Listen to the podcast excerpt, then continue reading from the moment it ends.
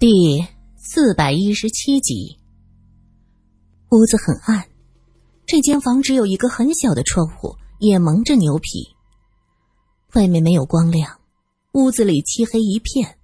苏三伸出自己的手，在眼前晃了晃，果然是伸手不见五指。没有火光，那这焦糊味儿是从哪里来的呢？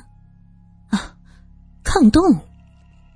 苏三想到睡觉前旺堆向炕洞里塞了好多大块的木头，难道是那木材出了问题？于是他急忙推推罗隐：“罗隐，罗隐，这炕是不是烧糊了？”罗隐睡觉保持着高度的警惕，他腾的一下坐起来，伸手摸向自己的枕头下面，他的枪和手电就藏在那儿。苏三说：“我怎么闻到焦糊味儿？”还是臭的。罗隐没有马上打开手电，而是紧紧的握着枪，屏气凝神。他在黑暗中观察着，感受着。房间里两个人都醒来不出声，只有旺堆的鼾声呼呼啦啦，像是拉风箱。过了一会儿，确定这房间没有别人，罗隐才打开手电，迅速的看了一圈，什么也没有。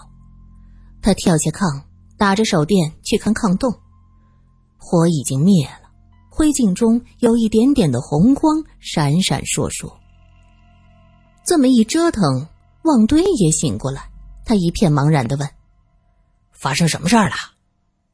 罗隐在桌上找到了马灯，用打火机将它点燃。旺堆睡眼惺忪，看看苏三，又看看罗隐，还是有种说不出的味道。苏三起身。将铺着的炕被掀起来，炕被没有焦糊。旺堆也有样学样，把自己身下的炕被掀起来，也没有烧糊。是不是这被褥的味道？罗隐问。苏三摇头，不对，和这被褥没有关系。这个味道。苏三吸了吸鼻子，指着炕说：“怎么像是从这炕上发出来的？”旺堆这才明白是怎么回事，他拍拍炕说：“苏小姐，这些客店呐，来来往往的商客很多，臭男人，臭男人，一个个臭烘烘的。这张炕上得睡了多少臭男人，自然这炕也是臭的呀。”苏三听他这么解释，也觉得有道理，咧咧嘴，心想真恶心。不过这店里看着小二懒，老板娘刁蛮。可这被褥看着倒干净，也没有别的气味。可能是我神经过敏吧。苏三解释着，罗隐又拎着马灯，把房间每一个角落都走了一圈，没有发现任何问题。旺堆打着哈欠说：“你们还说我太紧张，大家都是一样的嘛，还睡觉睡觉。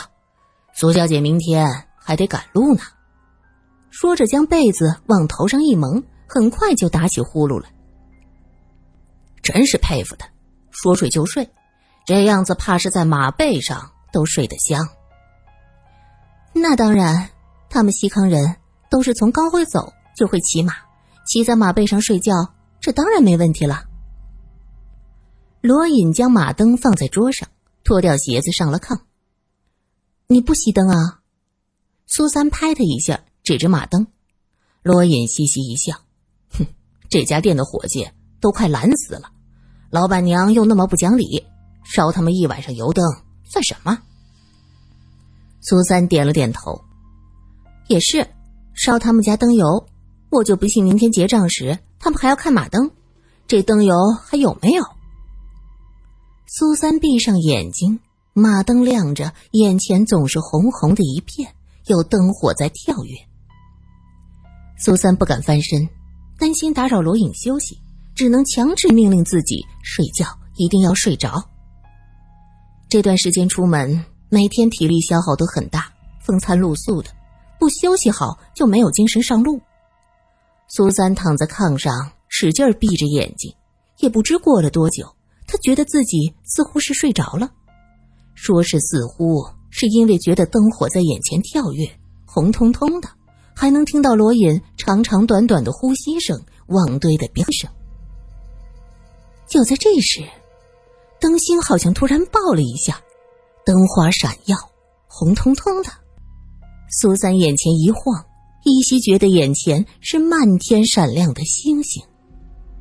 一个脆生生的声音在耳边响起：“小姐，要不要来碗小馄饨？”苏三愣在那儿，盯着女孩的脸。这是个十多岁的女孩子，两个辫子上绑着红头绳儿，黑亮的眼睛，红润的小嘴儿，脸也红彤彤的，和安娜一点儿也不像。苏三本来听到“小馄饨”三个字。一口气提在胸前，是上不去也下不来。直到看清那姑娘的脸，忽然一口气长长的舒出来。他如释重负，真轻松啊！于是苏三点了点头：“好啊，来一碗，香菜香油我都要。”那姑娘点点头：“好嘞，等一会儿哈。”苏三看着他低头包馄饨。忽然想起自己这会子是在梁山的一个客栈，这还睡在炕上呢，怎么可能有包馄饨的姑娘？苏三这样想着，心中一遍又一遍的告诉自己，这一定是幻觉，这一切都是幻觉，是不存在的。闭上眼睛就会全都消失了。过了一会儿，他觉得自己又迷迷糊糊睁开了眼睛，小馄饨的香味儿就飘了过来。加了香菜，加了小香葱，浇了香油，还点了猪油。嗯，这里边一定有烫的脆爽的小青菜，萦绕着荡漾的紫菜。这样想着，苏三不由自主的看向前方，那姑娘笑眯眯的看着他。小姐，小馄饨煮好了。苏三想了想，这小馄饨的香味是一点一点往鼻子里钻，他忍不住伸手去接。突然，那碗像是烧红的烙铁，变得滚烫滚烫。苏三呀了一声，赶忙将手缩回来。那姑娘急切的问：“小姐，烫吗？”“是，这这碗怎么这么烫啊？”苏三问。那女子叹了口气。哎烫啊，烫得很疼。你只是烫到了手上，我们呢，却要生生世世受着烘烤烫伤的苦。苏三一愣，这什么意思？他刚要问这话到底是什么意思，那姑娘忽然就不见了。馄饨摊，小馄饨，热乎乎的感觉弥漫着的香气，这一切的一切。都不见了，周围一片漆黑，桌上的马灯还亮着，红彤彤的。苏三又吸了吸鼻子，小馄饨的香气完全消失了。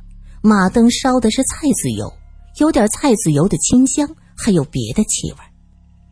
苏三深深的吸了口气，是的，别的气味，还是那种有些焦糊又有些臭的味道。灯光不是很亮，可也能照亮大半个屋子。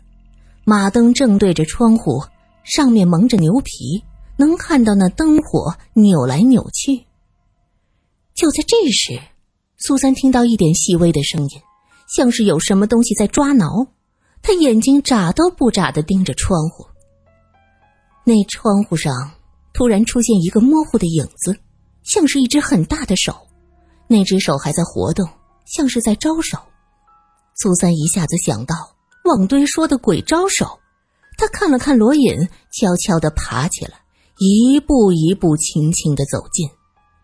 他的手摸到窗户上，可那只手突然噌的一下不见了。苏苏，你怎么了？就在这时，罗隐的声音在后面响起。苏三指着窗户。罗隐，那个手，我也看见了。罗隐坐起来，你看见了？什么样的？很大，有我的两只手这么大，在那晃来晃去，像是招手。那么大的手，罗隐下炕，走到窗前检查一番，于是打开门，刚走到外面就哑然失笑。那个窗户是在对面，这走出来也看不见呢。苏三也跟着出去，指着楼下：“要不我们绕到背面去看看？”两个人拉着手，打着手电，走下了楼梯。这楼梯有年头，咯吱咯吱响个不停。刚到一楼，一个声音突然在耳边炸响：“你们在干什么？”罗隐急忙打手电扫过去。正对上一张狰狞的脸，苏三吓得啊的一声尖叫：“鬼啊！”那人也大叫一声，转身就跑。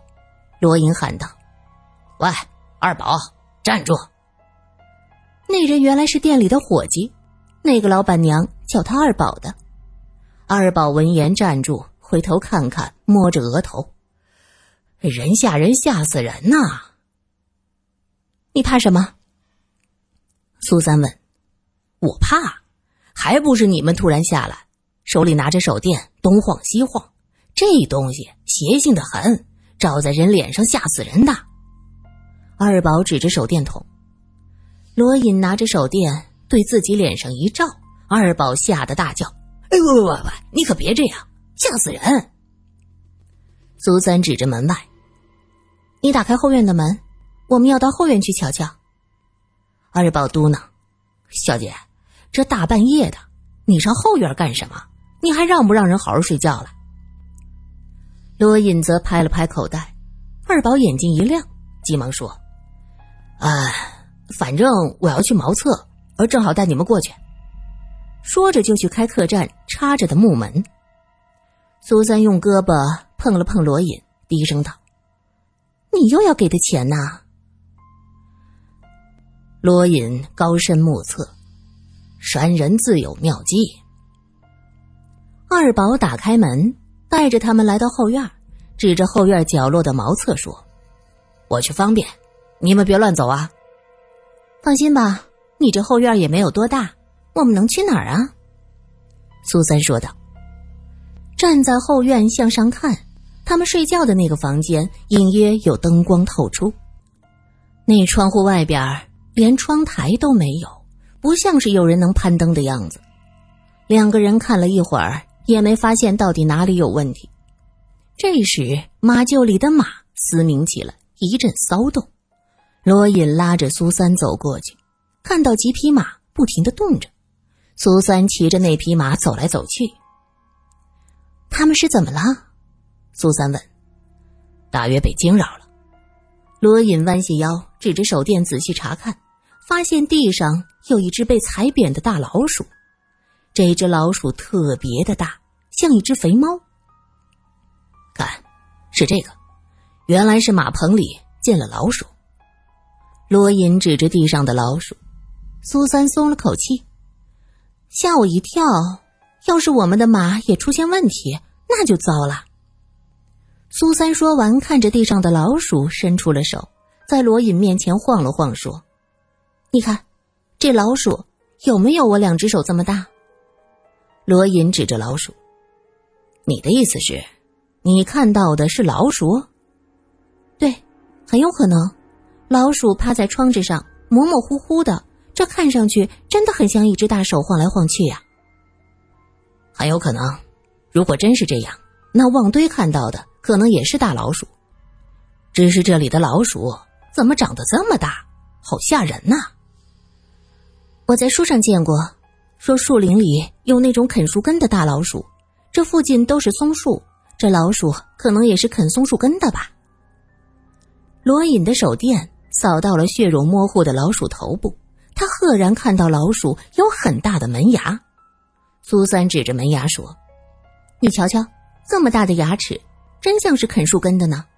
哦，对了，灶房外面的窗棱就是他干的。好了。”见鬼的谜题解决了，两个人松了口气。二位，怎么了？二宝从茅房里出来，看到他们俩围着马棚，觉得奇怪。这个，这儿有这么大的老鼠啊！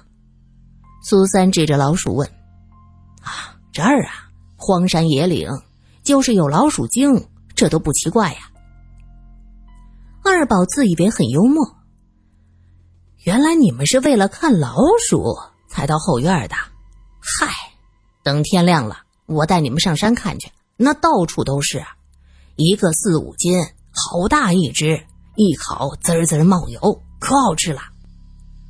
二宝笑嘻嘻的说着，苏三摆手：“真恶心，你不要讲了好吧，一点都不好笑。”说着往回走，罗隐紧走几步跟上。这时，那二宝指着二楼的窗户问：“那儿有灯光，你们睡觉不熄灯啊？”罗隐挥了挥手电：“那是手电光，我们有几个手电？对我们有手电，才不稀罕点你们的灯。”苏三也加了一句，二宝喊道：“可然，嗯，那个。”他用手做了一个点钱的动作。罗隐笑道：“哪个？我答应过你什么吗？”两个人回到房间，旺堆还在呼呼大睡。苏三叹道：“没心没肺，你可真幸福啊！”旺堆腾的一下坐起来：“ 心肺，真的。”真的有心肝肺，语气又惊恐又紧张。罗隐问：“你做噩梦了？”旺堆看看是他们，擦着额头低声说：“哎呦，吓死我了！这噩梦可真吓人，到处都是死人，心肝肺被剖出来，吓死我了。”那不是达瓦死时候的情景吗？你是受刺激了吧？苏三问。旺堆摇头：“我不知道啊。”刚才那个梦太真实了，我听到一个女子的声音说：“救救我！”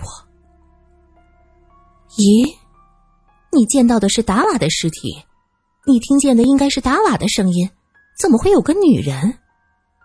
苏三敏锐的发现旺堆的说法有问题，所以是噩梦啊！达瓦是我的好兄弟，就是真的做了鬼，我也不怕。可我梦见的是个女人。好了。这叫日有所思，夜有所梦。哦，对了，旺队，你在厨房见到的鬼手，我知道是什么了。刚才苏苏也见到，我们一直追到楼下，原来是个大老鼠，又大又肥，足有十多斤呢。旺堆这才松了口气。果然呐，这老鼠站起来看着也挺吓人。那么大的老鼠，这里的老鼠是吃肉长大的吗？说者无心。听者有意呀！苏三听到这句话，忽然想到灶房外窗台上老鼠停留过的地方，很臭，很臭，真的像是腐肉的味道。三个人刚要躺下，就听到背包里的小翠儿叫喊着：“烦死了，烦死了，吵死啦！”苏三问：“小翠儿，我们这就睡觉，没有人吵你了。”不是，我说老鼠吵啊！这屋子里哪有老鼠？罗隐举着手电四处扫。那是什么东西呀？像是什么东西挠，咯吱咯吱的，难道不是老鼠？小翠儿问。我也听到了抓挠的声音，不过后来看到窗外的影子，就忘了这事儿。哎，你们没听见吗？苏三问。没有啊。罗隐和旺堆一起摇头。